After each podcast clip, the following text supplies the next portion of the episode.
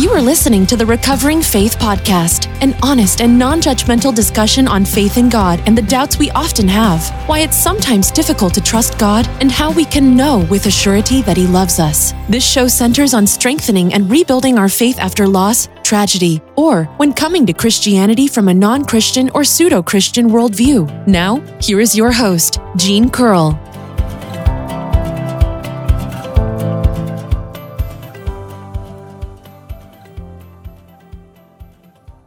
Hello, and welcome to yet another exciting episode of Recovering Faith.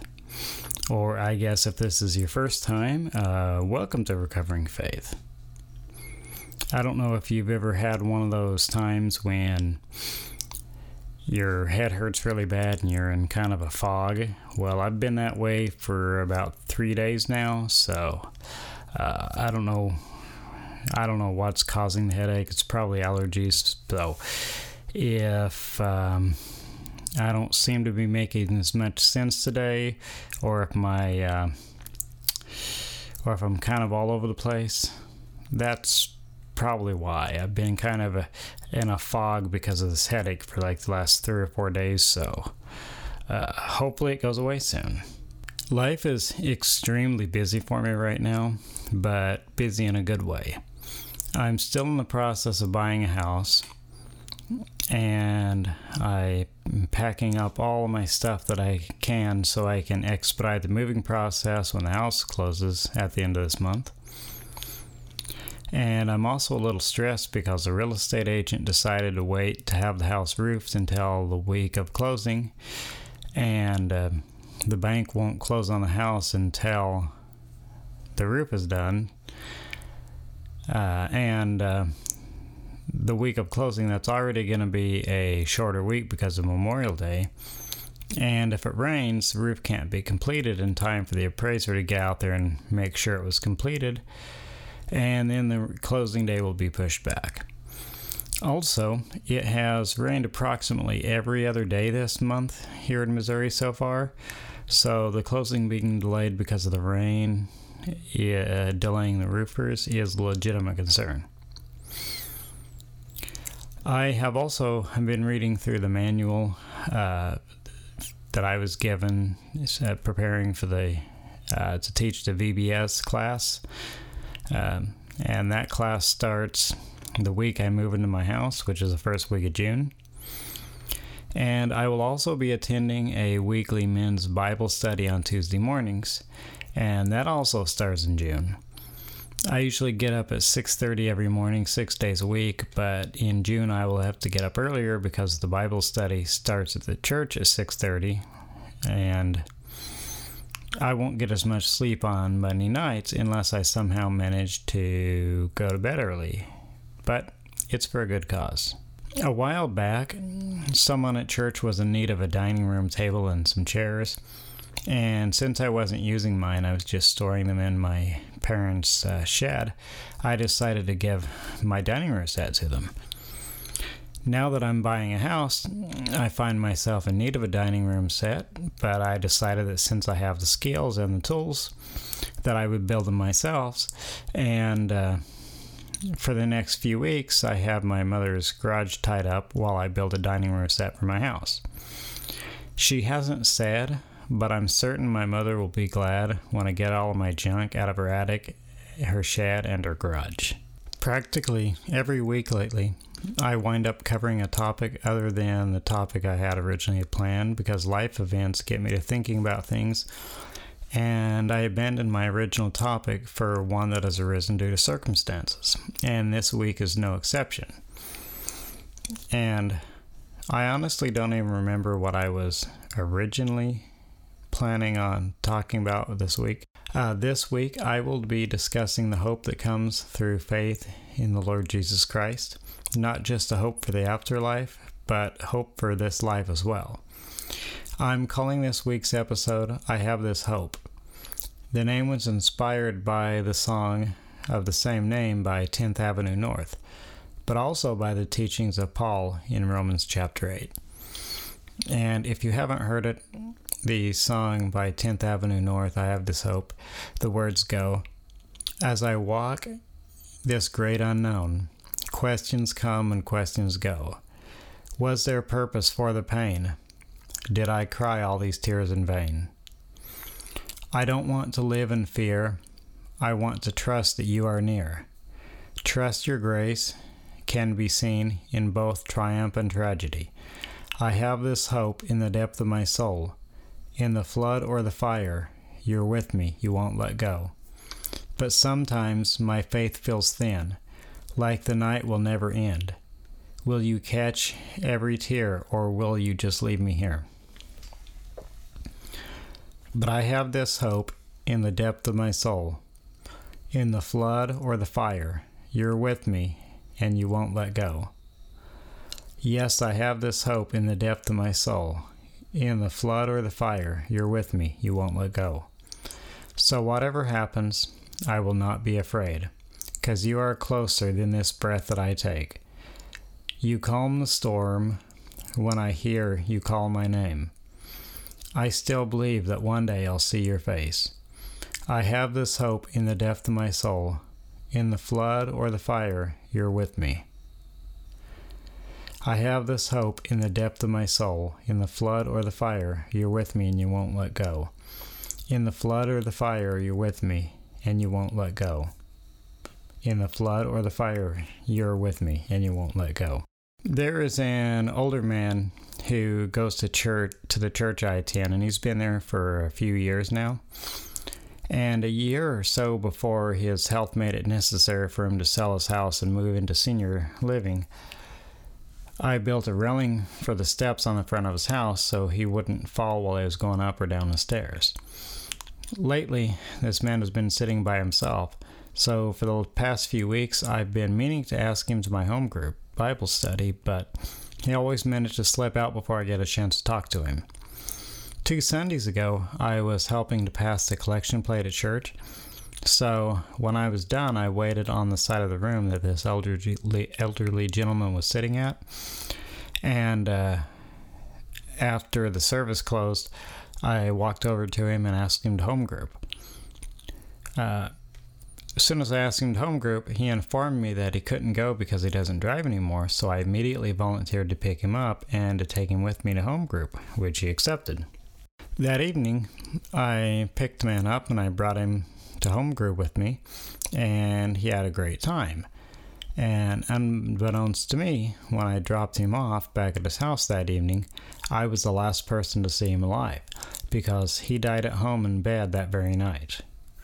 I found out a few days later when another person from my home group texted me and told me that he died. And a day later, the pastor called me and told me that I was, in fact, the last person to see him alive. I'm extremely glad that I followed through with the prompting that I felt to ask this man to my home group, and I'm glad that he had an enjoyable evening with people who cared about him and respected him before passing. Had I not asked him to home group, I would have always regretted it. I was not able to go to his funeral because I had to work last Saturday, which is when the funeral was held, but I am glad that I was able to make some sort of a positive impact on his life while he was still alive. It would be sad to think that there is no hope beyond the grave, especially for those who have had a difficult life. And yet there are so many in this world today that have no hope. I'm not sure what kind of a life this man lived when he was younger, but in the few years that I knew him, he was a good man, and I have no reason to think otherwise than that he was right with the Lord before he died. Some nihilistic atheist, which, let's face it, is the only form of atheism that makes any sense at all, because without a God or higher power, there are no morals and no point to anything, say that it is ridiculous to have hope and that everyone should embrace the cold truth as they see it. I don't agree, though. I think that even if there wasn't a God, though I firmly believe there to be, the hope that comes from belief is worthwhile and makes life so much better. There's no reason to live a life without hope unless you just like being miserable. And I do know a few people who at least appear to like to be miserable and get angry if anyone tries to cheer them up. As anyone who knows me personally, or anyone who is a regular listener of this blog or a listener of my podcast is aware of, I was completely devoid of faith for a few years, a little over 3 years actually, and it was, without a doubt, the darkest time of my life. Not only was I going through an extremely rough time with my failing marriage and subsequent divorce, my nihilistic views on life made things much harder to bear, and I often didn't even see the point with continuing on. I thought that life was accidental and pointless, and therefore my pain and suffering were also pointless. I didn't so much think that life was unfair as I thought life in general was unfair, which it is. And I thought that there was no reason for hope because there was no higher power, and the universe was indifferent to our suffering. If there is no God, then the answer to the meaning of life might as well be 42. Some of you probably got that joke. Or any other arbitrary or senseless answer, because without God, there is no intrinsic meaning to life or to anything else, and no hope either. Sometimes, I was so angry with life that I wanted to yell at whatever cosmic force was responsible for it all, but since I didn't believe there to be any higher power, I shouted into the cold, dark void, thinking that I was the only one in the universe who cared about my pain and suffering. I now know that God not only heard my shouts, but he also felt my pain and my suffering and cared deeply and was silently working things in my life to guide me back to him. I'm not going to spend time on what led me to the loss of my faith or the process by which I regained my faith, as I talked about both in great detail in previous episodes. Today, I want to focus on the change in my life and in my happiness and satisfaction with life that occurred when I accepted Jesus in my life.